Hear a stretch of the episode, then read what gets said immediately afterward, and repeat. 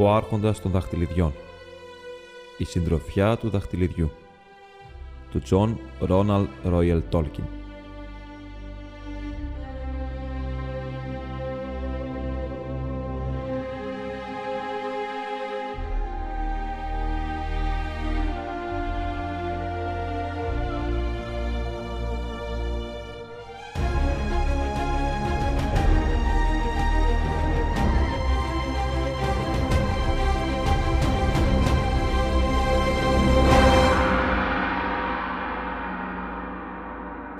δεύτερο, κεφάλαιο 8. Αποχαιρετισμός στο Λόριεν.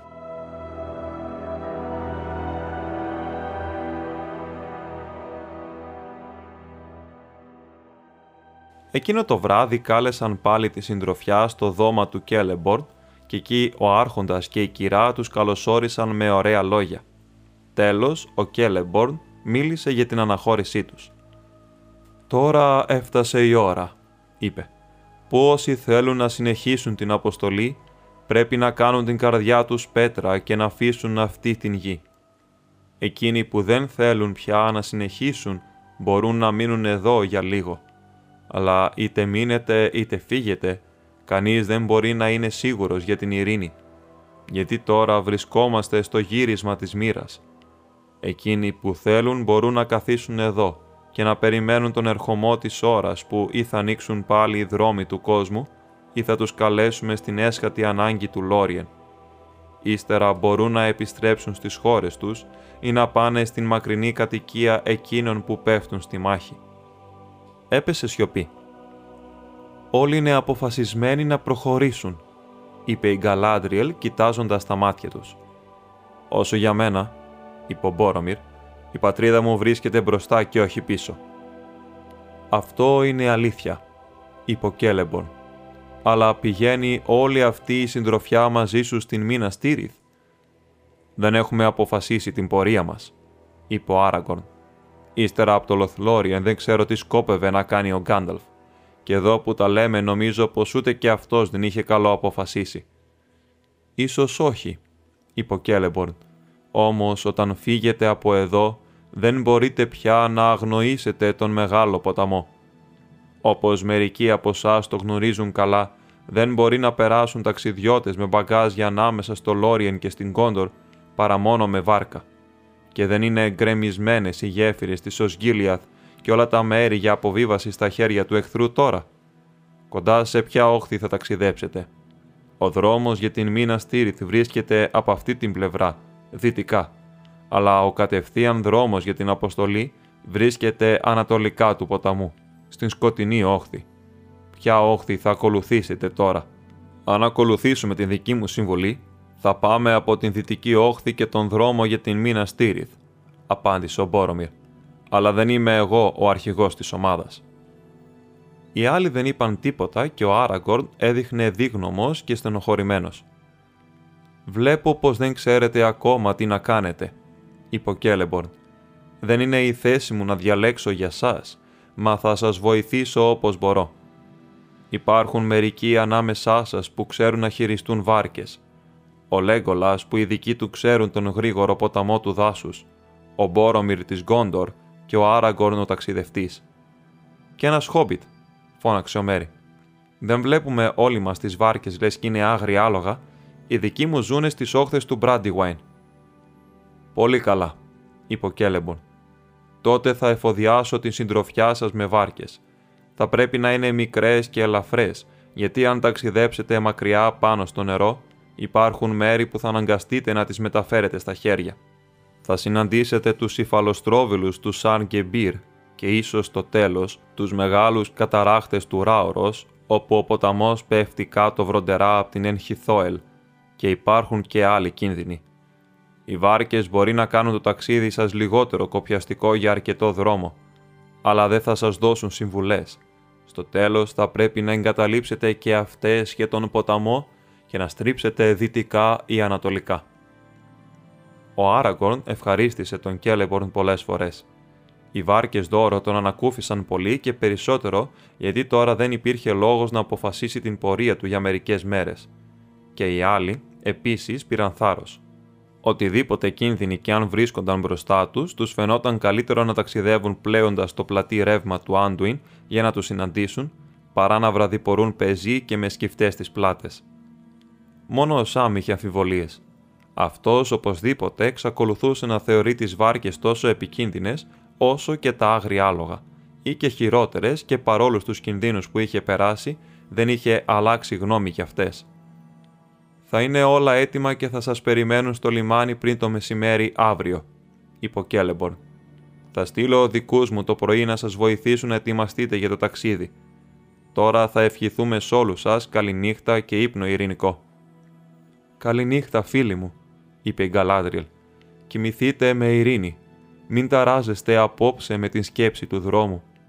Ίσως ο δρόμος που ο καθένας σας θα πάρει να βρίσκεται κιόλας κάτω από τα πόδια του αν και εσείς δεν τον βλέπετε. Καληνύχτα. Έφυγαν και γύρισαν στη σκηνή τους. Ο Λέγκολας πήγε μαζί τους γιατί ήταν η τελευταία τους νύχτα στο Λοθλόριεν και παρά τα λόγια της Γαλάντριελ ήθελαν να συζητήσουν και όλοι μαζί. Για πολλή ώρα κουβέντιασαν τι έπρεπε να κάνουν και ποιος θα ήταν ο καλύτερος τρόπος να εκτελέσουν την αποστολή τους με το δαχτυλίδι, αλλά δεν κατέληξαν πουθενά. Ήταν φανερό πως οι περισσότεροι επιθυμούσαν να πάνε πρώτα στην μήνα Στήριθ και να ξεφύγουν, έστω και για λίγο, από τον τρόμο του εχθρού. Θα ήταν πρόθυμοι να ακολουθήσουν έναν αρχηγό στην απέναντι πλευρά του ποταμού και να μπουν στη σκιά της Μόρντορ, αλλά ο Φρόντο δεν έλεγε λέξη και ο Άραγκορντ ήταν ακόμα δίγνωμος. Το δικό του το σχέδιο, όσο ο Γκάνταλφ ήταν μαζί τους, ήταν να πάει με τον Μπόρομιρ και με το σπαθί του να βοηθήσει να σωθεί η Γκόντορ γιατί πίστευε πως το μήνυμα των ονείρων ήταν πρόσκληση και πως είχε φτάσει πια η ώρα να παρουσιαστεί ο κληρονόμος του Έλεντιλ και να παλέψει με τον Σάουρον για την κυριαρχία. Αλλά στην Μόρια το φορτίο του Γκάνταλφ είχε πέσει στους ώμους του και ήξερε πως τώρα δεν μπορούσε να εγκαταλείψει το δαχτυλίδι αν τελικά ο Φρόντο αρνιόταν να πάει με τον Μπόρομιρ. Και από την άλλη μεριά, τι βοήθεια θα μπορούσε αυτός ή οποιοδήποτε της συντροφιάς να δώσει στον Φρόντο εκτός από το να βαδίσει τυφλά μαζί του μέσα στην σκοτεινιά. Θα πάω στην μήνα στήριθ μόνος μου στην ανάγκη, γιατί αυτό είναι το καθήκον μου, είπε ο Μπόρομιρ. Και μετά από αυτά τα λόγια έμεινε σιωπηλός για λίγο, καθισμένος με τα μάτια καρφωμένα στον φρόντο, λες και προσπαθούσε να μαντέψει τι σκεφτόταν το ανθρωπάκι. Τέλος ξαναμίλησε χαμηλόφωνα, λες και κουβέντιαζε με τον εαυτό του. Αν θέλεις να καταστρέψεις το δαχτυλίδι, είπε, τότε σε τίποτα δεν χρησιμεύουν ο πόλεμος και τα όπλα, και οι άνθρωποι της μήνας Τύριθ δεν μπορούν να βοηθήσουν. Μα αν θέλεις να καταστρέψεις την ένοπλη δύναμη του μαύρου Άρχοντα, τότε είναι ανόητο να πας χωρίς δύναμη να πέσεις στα χέρια του, και είναι ανόητο να πετάξεις. Σταμάτησε απότομα, λες και πήρε είδηση πως έλεγε φωναχτά τις σκέψεις του. Θα ήταν ανόητο να πετάξεις τα χαμένα ζωές, θέλω να πω, τελείωσε. Μπορεί να διαλέξεις ή να υπερασπίσεις ένα δυνατό οχυρό ή να πας φανερά στην αγκαλιά του χάρου. Τουλάχιστον έτσι το βλέπω εγώ. Ο Φρόντο έπιασε κάτι νέο και παράξενο στην ματιά του Μπόρομιρ και τον κοίταξε προσεκτικά. Ήταν φανερό πως η σκέψη του Μπόρομιρ ήταν διαφορετική από τα τελευταία του λόγια. Θα ήταν ανόητο να πετάξεις τι, το δαχτυλίδι της δύναμης; Αυτός είχε ξαναπεί κάτι τέτοιο και στο Συμβούλιο, αλλά τότε είχε δεχτεί την διόρθωση του Έλδροντ. Ο Φρόντο έριξε μια ματιά στον Άραγκορν που ήταν βυθισμένο στις δικές του σκέψεις και δεν έδειχνε πως είχε προσέξει τα λόγια του Μπόρομιρ. Και έτσι τέλειωσε η συζήτηση. Ο Μέρι και ο Πίπιν είχαν κιόλας αποκοιμηθεί και ο Σαμ κουτουλούσε. Η νύχτα προχωρούσε. Το πρωί, εκεί που άρχιζαν να μαζεύουν τα λιγοστά τους υπάρχοντα, ήρθαν ξωτικά που μιλούσαν την γλώσσα τους και τους έφεραν πολλά δώρα τροφής και ρουχισμού για το ταξίδι. Η τροφή ήταν κυρίως κάτι λεπτά κέικ, φτιαγμένα από ζυμάρι που ήταν εξωτερικά ψημένο ώστε να ξανθίζει και μέσα είχε το χρώμα της κρέμας. Ο Γκίμλι πήρε ένα από τα κέικ και το κοίταξε δύσπιστα. Κραμ, είπε χαμηλόφωνα, καθώς έσπασε μια καλοψημένη γωνία και την μασούλησε. Η έκφρασή του άλλαξε γρήγορα και έφαγε όλο το υπόλοιπο κέικ με απόλαυση. Όχι άλλο, όχι άλλο, φώναξαν τοξιτικά γελώντας. Έχεις φάει κιόλας αρκετό για να αντέξεις τη μακριά πορεία μιας μέρας. Νόμιζα πως ήταν κάποιο είδος κραμ, σαν και αυτό που φτιάχνουν οι άνθρωποι της πόλης της Κοιλάδα όταν ταξιδεύουν σε ρημιές, είπε ο Νάνος. Τέτοιο είναι, απάντησαν. αλλά εμείς το λέμε λέμπας ή ψωμί για τον δρόμο, και είναι πιο δυναμωτικό από όλες τις τροφές που φτιάχνουν οι άνθρωποι και είναι σίγουρα πολύ πιο νόστιμο από το κραμ. Και βέβαια είναι, είπε ο Γκίμλι. Είναι καλύτερο και από τις μελόπιτες των αρκιδών. Και αυτό είναι μεγάλος έπαινος, γιατί οι αρκίδες ψήνουν τις καλύτερες πίτες που ξέρω, και αυτόν τον καιρό δεν είναι πρόθυμοι να δίνουν από τις πίτες τους στους ξένους. Είστε πολύ ευγενικοί οικοδεσπότες. Όπως και να έχει το πράγμα, σας συμβουλεύουμε να κάνετε οικονομία σε αυτό το φαγητό, είπαν. Να τρώτε λίγο κάθε φορά και μόνο στην ανάγκη, γιατί αυτά σας τα δίνουμε για να τα χρησιμοποιείτε όταν δεν υπάρχει τίποτα άλλο. Οι πίτες θα διατηρήσουν την γλύκα τους για πολλές μέρες αν δεν τις κόψετε και αν δεν τους χαλάσετε το φύλλο περί τύλιγμά τους, όπως σας τις φέραμε. Μια αρκεί για να στυλώσει έναν ταξιδιώτη για ολόκληρη μέρα, όσο και αν κουραστεί, ακόμα και έναν από τους ψηλούς ανθρώπους της Μίνα Τύριθ. Ύστερα τα ξωτικά ξεδίπλωσαν και έδωσαν στον καθένα από τη συντροφιά τα ρούχα που είχαν φέρει. Για καθέναν είχαν έναν μανδύα με κουκούλα φτιαγμένο στα μέτρα του. Ήταν από το ελαφρό αλλά ζεστό μεταξένιο ύφασμα που ήφαιναν οι γκαλάντριμ. Δύσκολο να πεις τι χρώμα είχαν. Φαίνονταν πως ήταν γκρίζι το χρώμα του λικόφωτο κάτω από τα δέντρα, κι όμως, όταν τους μετακινούσες ή τους έβαζες σε άλλο φως, γίνονταν πράσινοι σαν τα σκιερά φύλλα ή καφέ ανοιχτή όπως τα χέρσα χωράφια τη νύχτα ή ασημένοι σαν το δειλινό όπως το νερό στην αστροφενιά. Είναι μαγικοί μανδύες, ρώτησε ο Πίπιν κοιτάζοντάς τους με θαυμασμό. Δεν καταλαβαίνω τι θέλεις να πεις με αυτό, απάντησε ο αρχηγός των ξωτικών. Είναι όμορφα ρούχα και το πανί είναι καλό, γιατί είναι υφασμένο εδώ. Είναι βέβαια ρούχα ξωτικά, αν αυτό εννοείς. Φύλλα και κλαδιά, νερά και πέτρες. Έχουν το χρώμα όλων αυτών στο λικόφο του Λόριεν που αγαπάμε, γιατί βάζουμε τη σκέψη όλων όσων αγαπάμε σε ό,τι και αν φτιάχνουμε. Αλλά είναι ρούχα, δεν είναι πανοπλίες, δεν θα σας φυλάξουν από βέλος ή σπαθί. Θα σας εξυπηρετήσουν όμως πολύ. Είναι ελαφρά και ζεστά ή δροσερά, ανάλογα με την περίπτωση. Και θα σας βοηθήσουν πολύ να μείνετε κρυμμένοι από μάτια εχθρικά, είτε βαδίζετε ανάμεσα σε βράχους είτε σε δέντρα.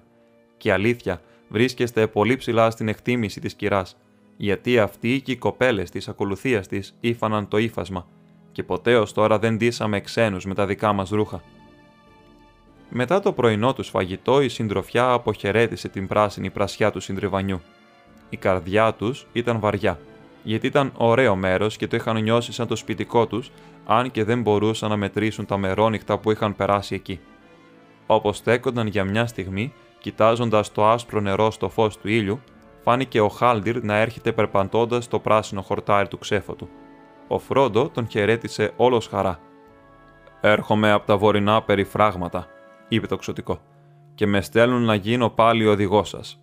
Η σκιοχήμαρη κοιλάδα είναι γεμάτη ατμούς και σύννεφα καπνού, και τα βουνά είναι ταραγμένα.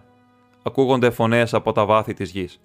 Αν είχατε σκεφτεί να γυρίσετε πίσω στα σπίτια σας από τον βορειά, δεν θα μπορούσατε να περάσετε από εκεί. Ελάτε όμως, ο δικός σας δρόμος τώρα πάει νότια.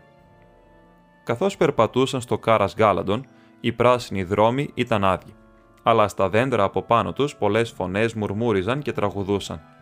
Οι ίδιοι προχωρούσαν σιωπηλά. Τέλος, με τον χάλντιρο οδηγό, κατηφόρησαν τις νότιες πλαγιές του λόφου και έφτασαν πάλι στην μεγάλη πύλη με τα κρεμαστά φανάρια και την άσπρη γέφυρα. Και έτσι βγήκαν έξω και άφησαν την πόλη των ξωτικών.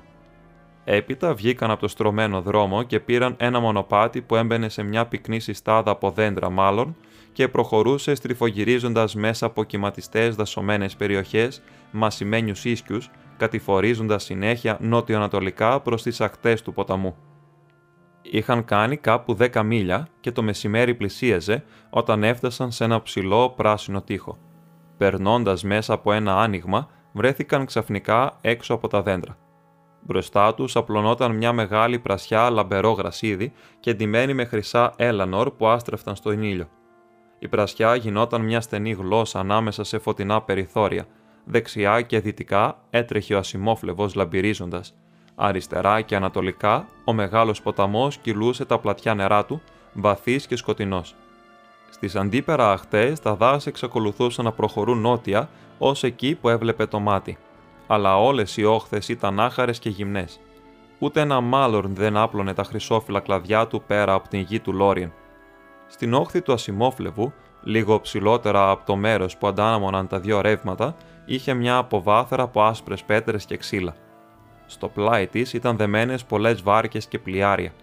Μερικά ήταν ζωηρά χρωματισμένα και άστρεφτα ασημένια, χρυσαφιά και πράσινα, αλλά τα περισσότερα ήταν ή άσπρα ή γκρίζα. Τρεις μικρές βάρκες είχαν ετοιμαστεί για τους ταξιδιώτες και εκεί ταξωτικά τακτοποίησαν τις αποσκευές τους. Πρόσθεσαν ακόμη κουλούρες σκηνή, τρεις σε κάθε βάρκα. Τα σκηνιά έδειχναν λεπτά αλλά γερά. Στο χέρι έμοιαζαν με τάξη, στο χρώμα ήταν γκρίζα σαν ξωτικομανδίε.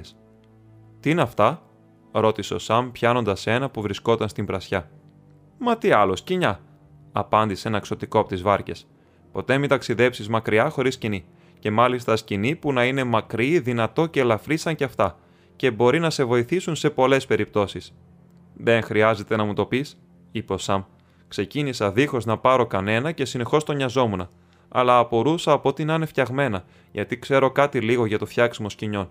Το έχουμε στην οικογένεια να πεις. Είναι φτιαγμένα από Heathline, είπε το ξωτικό.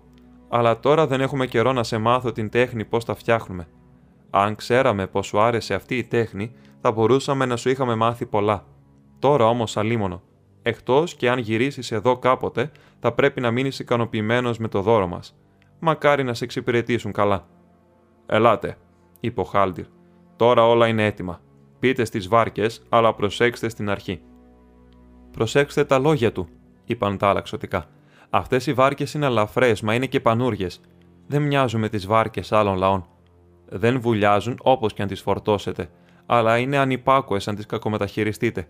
Καλό θα είναι να συνηθίσετε να μπαίνετε και να βγαίνετε εδώ που υπάρχει αποβάθρα πριν ξεκινήσετε να κατεβαίνετε το ποτάμι. Η συντροφιά μοιράστηκε έτσι. Ο Άραγκορν, ο Φρόντο και ο Σάμ σε μια βάρκα, ο Μπόρομιρ, ο Μέρι και ο Πίπιν στην άλλη και στην τρίτη ο Λέγκολας και ο Γκίμλι, που τώρα είχαν γίνει οι καλύτεροι φίλοι. Στην τελευταία βάρκα έβαλαν και τις περισσότερες αποσκευές. Τις βάρκες τις κινούσαν και τις οδηγούσαν με κοντά κουπιά που στο κάτω μέρος έμοιαζαν με φαρδιά φύλλα. Όταν όλα ήταν έτοιμα, ο Άραγκορν τους έκανε μια δοκιμή αντίθετα στο ρεύμα του σημόφλεβου. Ο Σαμ κάθισε στην πλώρη κρατώντας σφιχτά δεξιά και αριστερά την κουπαστή και κοιτάζοντας με λαχτάρα την αχτή. Το φως του ήλιου άστραφτε στο νερό και τον τύφλωνε στα μάτια. Καθώς ξεπέρασαν την πράσινη πρασιά της γλώσσας, τα δέντρα κατέβηκαν ως την ακροποταμιά. Εδώ και εκεί χρυσαφένια φύλλα τεινάζονταν και έπλεαν στο κυματιστό νερό. Η ατμόσφαιρα ήταν λαμπερή και ακίνητη και όλα ήταν σιωπηλά εκτός από το μακρινό τραγούδι των κορυδαλών ψηλά. Πήραν μια κλειστή στροφή στο ποτάμι και εκεί, πλέοντας περήφανα προς το μέρος τους, είδαν έναν πολύ μεγάλο κύκνο. Το νερό κοιμάτιζε δεξιά και αριστερά στο άσπρο του στήθος με το καμπυλωτό λαιμό. Το ράμφος του έλαμπε σαν γυαλισμένο χρυσάφι και τα μάτια του άστρεφταν κατάμαυρα στολισμένα με κίτρινα πετράδια. Τα θεόρατα άσπρα του φτερά ήταν μισοσηκωμένα. Μια μουσική κατέβαινε το ποτάμι όπως πλησίαζε και ξαφνικά κατάλαβαν πως ήταν πλοίο, φτιαγμένο και σκαλισμένο με τέχνη ξωτική ώστε να μοιάζει με πολύ. Δυο ξωτικά, αντιμένα στα άσπρα, το οδηγούσαν με μαύρα κοπιά. Στη μέση του πλοίου καθόταν ο Κέλεμπορν και πίσω του στεκόταν η Γκαλάντριελ, ψηλή και ολόλευκη. Ένα λεπτό στεφάνι από χρυσά λουλούδια στόλιζε τα μαλλιά της και στο χέρι της κρατούσε μια άρπα και τραγουδούσε. Λυπητερός και γλυκός ήταν ο ήχος της φωνής της στην δροσερή καθάρια ατμόσφαιρα. Τραγούδισα για φιλοσιές και φύλλα φύτρωσαν χρυσά. Τραγούδισα τους άνεμους που κρύβονταν μέσα στα κλαδιά. Από τον ήλιο πιο μακριά και τ' άστρο της νυχτιάς η θάλασσα αφρίζει και στην αχτή του Ήλμαριν δέντρο χρυσό λυγίζει. Στο δειλινό του Έλνταμαρ, στου Τύριον τα τυχιά, και όπως διαβαίνουν οι χρονιές απλώνει φύλλα χρυσαφιά. Μα εδώ σε τούτη τη μεριά κλαίνουν τα ξωτικά πικρά. Ο Λόριεν χειμώνα φτάνει, μέρες κακές, δέντρα ξερά. Πέφτουν τα φύλλα στο νερό, κυλάει ο ποταμός. Ο Λόριεν σε τούτη τη μεριά ζω και πολύς καιρός έχει διαβεί. Μέλανορ έπλεξα χρυσό στεφάνι, μα έχει μαραθεί. Τώρα αν καράβια πρέπει εγώ να τραγουδώ ξανά, ποιο θα με πάει πίσω πάλι γοργοταξίδευτο πάνω σε θάλασσα πλατιά; Ο Άραγκον σταμάτησε την βάρκα του καθώς το πλοίο κύκνος έφτασε δίπλα τους. Η αρχόντισα τελείωσε το τραγούδι της και τους χαιρέτησε. «Έχουμε έρθει για να σας δώσουμε τον τελευταίο μας αποχαιρετισμό», είπε. και να σας ξεκινήσουμε με ευχές από τον τόπο μας. «Αν κι ήσασταν φιλοξενούμενοι μας», είπε ο Κέλεμπορ, «δεν έχετε φάει μαζί μας και γι' αυτό σας προσκαλούμε τώρα σε ένα αποχαιρετιστήριο γεύμα, εδώ ανάμεσα στα νερά που κυλούν και θα σας πάρουν μακριά από το Λόριεν». Ο Κύκνος προχώρησε αργά στην αποβάθρα και αυτοί γύρισαν τις βάρκες τους και τον ακολούθησαν. Εκεί, στην τελευταία άκρη του Έγκλαντιλ, πάνω στο πράσινο χορτάρι, στρώθηκε το τραπέζι του αποχαιρετισμού. Ο Φρόντο όμως έτρωγε και έπινε λίγο, προσέχοντας μονάχα την ομορφιά της κυράς και την φωνή της.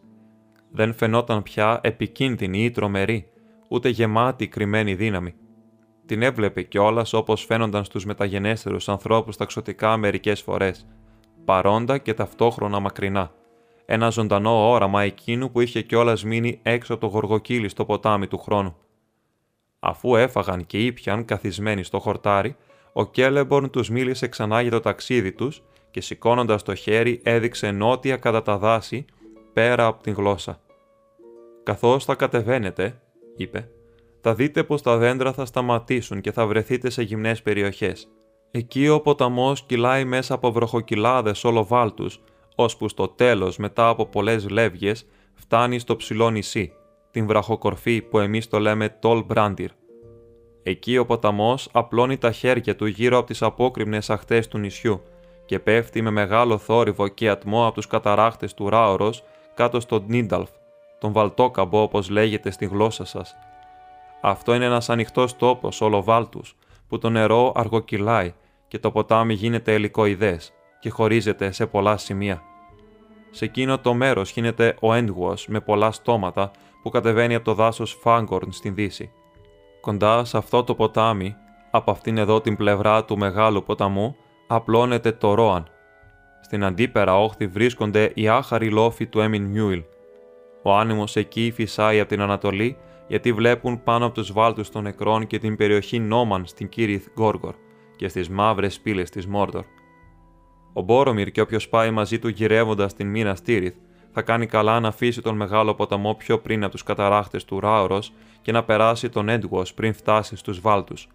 Αλλά δεν θα πρέπει να ανεβούν πολύ πλάι σε αυτό το ποτάμι, ούτε να διακινδυνεύσουν να μπερδευτούν στο δάσος του Φάγκορ, γιατί είναι παράξενος τόπος και τώρα είναι πολύ λίγο γνωστό αλλά χωρίς αφιβολία ο Μπόρομιρ και ο Άραγκορν δεν χρειάζονται αυτή την προειδοποίηση.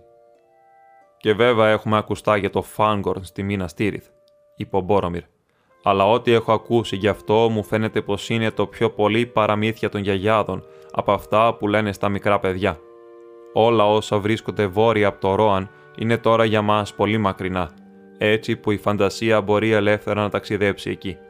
Τα πολύ παλιά τα χρόνια το Φάνγκορντ έφτανε ως τα σύνορα της χώρας μας, αλλά τώρα, εδώ και πολλές γενιές, δεν το έχει επισκεφτεί κανείς μας για να επιβεβαιώσει να αποδείξει ψεύτικες τις παραδόσεις που μας έχουν κληρονομηθεί από τα χρόνια τα παλιά.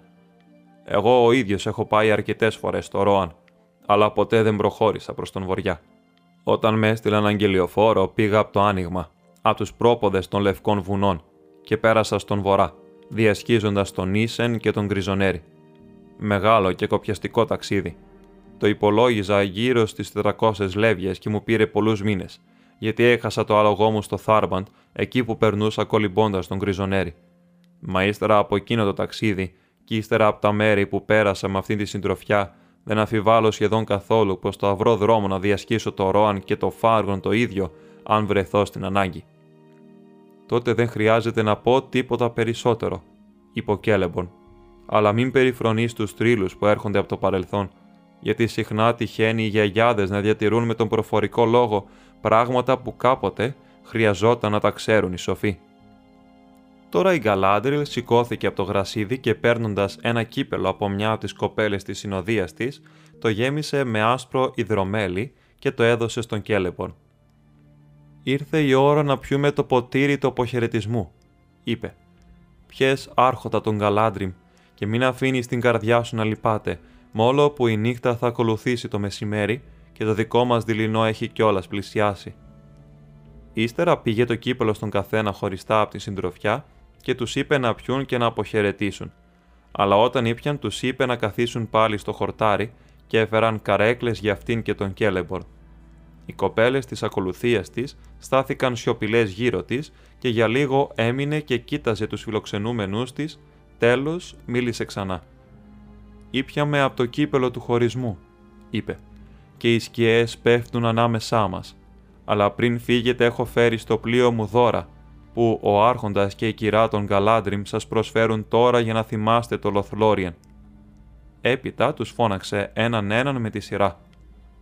«Να το δώρο του Κέλεμπορν και της Γκαλάντριελ στον αρχηγό της συντροφιάς σας», είπε στον Άραγκον και του έδωσε ένα θικάρι που ήταν φτιαγμένο για να εφαρμόζει στο σπαθί του. Ήταν σκαλισμένο με λουλούδια και φύλλα χρυσά και ασημιά και είχε γραμμένο πάνω του με πολλά πετράδια το όνομα Άντουριλ και την γενεαλογία του σπαθιού, με ρουνικά των ξωτικών. Η λάμα που θα βγει από αυτό το θικάρι δεν θα λεκιάσει, ούτε θα σπάσει ακόμα και αν νικηθεί, είπε. Αλλά μήπως υπάρχει τίποτα άλλο που να θέλεις από μένα τώρα που χωρίζουμε, γιατί σκοτάδια θα πέσουν ανάμεσά μας και ίσως να μην συναντηθούμε ξανά, εκτός κι αν είναι μακριά από εδώ στον δρόμο που δεν έχει γυρισμό. Και ο Άραγκορν αποκρίθηκε. «Αρχόντισα, ξέρεις όλη μου την επιθυμία και για πολύ καιρό πρόσεχε στο μόνο θησαυρό που γυρεύω. Δεν είναι όμως δικό σου για να μου τον δώσεις ακόμα κι αν ήθελες. Και μόνο μέσα από τα σκοτάδια θα μπορέσω να τον πλησιάσω. Ίσως όμως αυτό να σου ξαλαφρώσει την καρδιά, είπε η Γκαλάντριελ, γιατί μου δόθηκε να το φυλάξω και να σου το δώσω αν τυχόν περνούσες από αυτόν τον τόπο. Έπειτα πήρε από την ποδιά της ένα πετράδι καταπράσινο, δεμένο σε καρφίτσα με ασίμις σκαλισμένο σε σχήμα αετού με απλωμένα τα φτερά. Και όπως το σήκωσε ψηλά, το πετράδι άστραψε όπως ο ήλιος ανάμεσα από τις φιλοσιές την άνοιξη. Αυτό το πετράδι το έδωσα στην κόρη μου την Κελέμπριαν και εκείνη στην δική της. Και τώρα έρχεται σε σένα για να σου δίνει ελπίδα.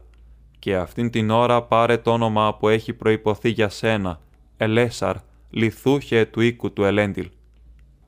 Τότε ο Άραγκορν πήρε το πετράδι και το καρφίτσωσε στο στήθος του, και εκείνοι που τον έβλεπαν απόρρισαν, γιατί δεν είχαν προηγουμένως προσέξει πόσο ψηλός ήταν με παράστημα βασιλιά, και τους φάνηκε πως πολλά χρόνια μόχθων είχαν πέσει από τους ώμους του.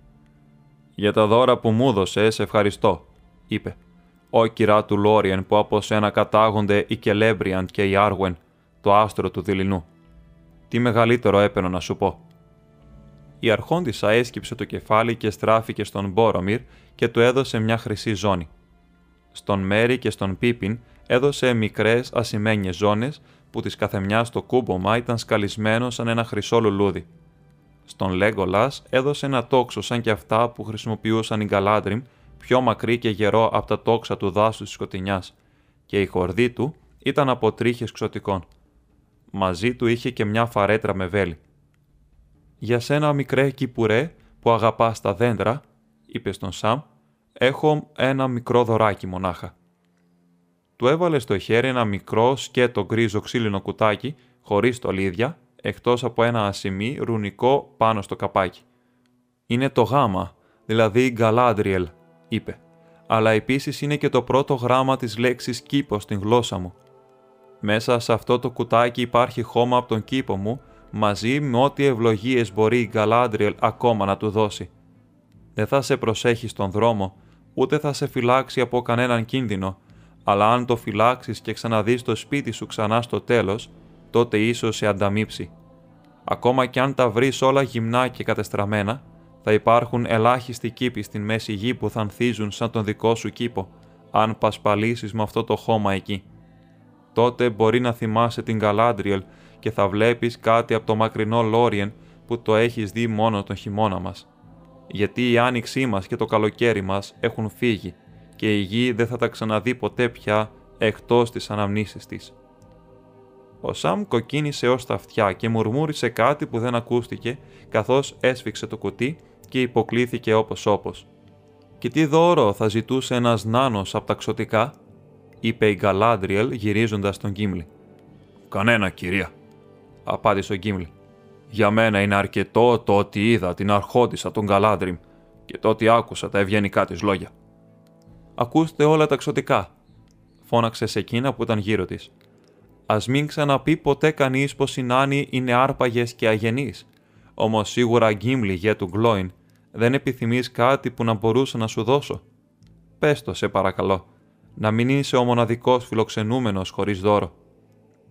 Δεν υπάρχει τίποτα, αρχόντης Αγκαλάντριελ, είπε ο Γκίμπλι, κάνοντας βαθιά υπόκληση και κομπιάζοντας. Τίποτα, εκτός αν θα μπορούσε, εκτός αν επιτρέπεται να ζητήσω. Όχι, όχι, όχι. Να πω μια μοναδική τρίχα από τα μαλλιά σου, που το χρυσάφι τους ξεπερνά το χρυσάφι της γης, όπως τα αστέρια ξεπερνούν τα πολύτιμα πετράδια των ορυχείων. Δεν ζητώ τέτοιο δώρο, αλλά με παρακάλεσες να πω την επιθυμία μου.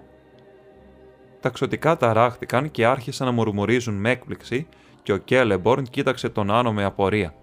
Αλλά η κυρά χαμογέλασε. «Λένε πως η τέχνη των Άνων κρύβεται στα χέρια και όχι στην γλώσσα τους», είπε. «Αλλά αυτό δεν αληθεύει για τον Γκίμλι, γιατί ποτέ κανείς δεν μου έχει κάνει μια τόσο τολμηρή μα και τόσο ευγενική παράκληση. Και πώς μπορώ να αρνηθώ αφού εγώ απέτησα να μου μιλήσει; Αλλά πες μου, τι θα το κάνεις αυτό το δώρο; «Θα το φυλάξω σαν θησαυρό, κυρία», απάντησε, «για να θυμάμαι τα λόγια που μου είπες στην πρώτη μας συνάντηση. Και αν ποτέ επιστρέψω στα εργαστήρια της πατρίδας μου, θα την κλείσω σε άφθαρτο κρίσταλο και θα γίνει κοιμήλιο του σπιτιού μου και μαρτυρία της καλής θέλησης ανάμεσα στο βουνό και στο δάσος ως τη συντέλεια του κόσμου. Τότε η κυρά ξέπλεξε μια από τις μακριές πλεξούδες της και έκοψε τρεις χρυσές τρίχες και τις έβαλε στο χέρι του Γκίμπλι. «Αυτά τα λόγια θα πάνε μαζί με το δώρο», είπε. «Δεν προλέγω, γιατί όλες οι προγνώσεις τώρα είναι μάταιες. Από τη μια μεριά απλώνεται το σκοτάδι και από την άλλη μόνο ελπίδα. Αλλά αν η ελπίδα δεν χάσει, τότε σου λέω Γκίμλι γέ του Γκλόιν ότι τα χέρια σου θα πλημμυρίσουν χρυσάφι, όμως το χρυσάφι δεν θα έχει καμιά εξουσία πάνω σου. «Και εσύ δαχτυλιδοκουβαλητή», είπε γυρίζοντας τον Φρόντο, έρχομαι σε σένα τελευταία, αν και δεν είσαι τελευταίος στις σκέψεις μου. Για σένα έχω ετοιμάσει αυτό. Σήκωσε ψηλά ένα μικρό κρυστάλλινο μπουκαλάκι. Γυάλιζε καθώς το κουνούσε και αχτίνες από λευκό φως έβγαιναν από τα χέρια της. «Σε αυτό το μπουκαλάκι», είπε, «είναι κλεισμένο το φως του αστεριού του Εαρέντιλ, βαλμένο μέσα σε νερό από την πηγή μου. Θα λάμπει ακόμα πιο ζωηρά όταν η νύχτα βρίσκεται γύρω σου Εύχομαι να σε φωτίζει σε μέρη σκοτεινά, όταν όλα τα άλλα φώτα σβήσουν. Να θυμάσαι την Γαλάντριελ και τον καθρέφτη της. Ο Φρόντο πήρε το μπουκαλάκι και για μια στιγμή έλαμψε ανάμεσά τους και την είδε πάλι να στέκεται σαν βασίλισσα, μεγαλόπρεπη και πεντάμορφη, αλλά όχι πια τρομερή. Υποκλήθηκε, αλλά δεν μπόρεσε να βρει λόγια να πει. Τώρα η κυρά σηκώθηκε και ο Κέλεμπορν τους οδήγησε πίσω στην αποβάθρα. Χρυσό μεσημέρι αγκάλιαζε την πράσινη γη της γλώσσας και το νερό γυάλιζε ασημένιο. Όλα επιτέλους ήταν έτοιμα. Η συντροφιά πήρε τις θέσεις της στις βάρκες, όπως προηγουμένως. Φωνάζοντας αντίο, τα ξωτικά του Λόριεν τους έσπρωξαν με μακριά γκρίζα κοντάρια και μπήκαν στο ρεύμα του ποταμού και τα κυματιστά νερά τους πήραν σιγά σιγά μακριά. Οι ταξιδιώτες κάθονταν δίχως να κουνιούνται ή να μιλούν. Στην πράσινη όχθη στην άκρη άκρη της γλώσσας, στεκόταν ολομόναχη και σιωπηλή η αρχόντισσα Γκαλάντριελ. Καθώς την πέρασαν, γύρισαν και με τα μάτια την παρακολουθούσαν να πλέει και να απομακρύνεται από κοντά τους. Γιατί έτσι τους φαινόταν, ότι το Λόριεν γλιστρούσε πίσω σαν ένα ζωηρόχρωμο καράβι με δέντρα μαγικά για κατάρτια που έπλεγε για ξεχασμένες αχτές, ενώ αυτοί κάθονταν ανήμποροι στο περιθώριο ενός γκρίζου και γυμνού κόσμου. Κοίταζαν ακόμα όταν ο ασημόφλεβος χύθηκε στα ρεύματα του μεγάλου ποταμού και οι βάρκες τους έστριψαν και πήραν τον δρόμο κατά τον νοτιά. Σε λίγο, η άσπρη σιλουέτα της κυράς μίκρινε και έγινε μακρινή. Έλαμπε σαν γυάλινο παράθυρο σε μακρινό λόφο που πάνω του πέφτει ο ήλιος δίοντας ή σαν λίμνη μακρινή όπως φαίνεται πάνω από το βουνό. Ένα κομμάτι κρίσταλο πεσμένο στην ποδιά της γης. Και τότε φάνηκε στον Φρόντο πως σήκωσε τα χέρια της ψηλά σε τελευταίο αποχαιρετισμό και απόμακρα, αλλά διαπεραστικά καθαρά, στον άνεμο που τους ακολουθούσε, έφτασε η φωνή της που τραγουδούσε. Τώρα όμως τραγουδούσε στην αρχαία γλώσσα των ξωτικών πέρα από την θάλασσα και αυτός δεν καταλάβαινε τα λόγια. Η μελωδία ήταν ωραία, αλλά δεν τον παρηγορούσε. Όμως σύμφωνα με την ιδιότητα που έχουν εξωτικέ λέξεις, έμειναν χαραγμένε στη μνήμη του και πολύ αργότερα τις μετέφρασε όσο πιο καλά μπορούσε. Η γλώσσα ήταν αυτή που χρησιμοποιούν τα ξωτικά σαν τραγουδούν και έλεγε για πράγματα πολύ λίγο γνωστά στην Μέση Γη.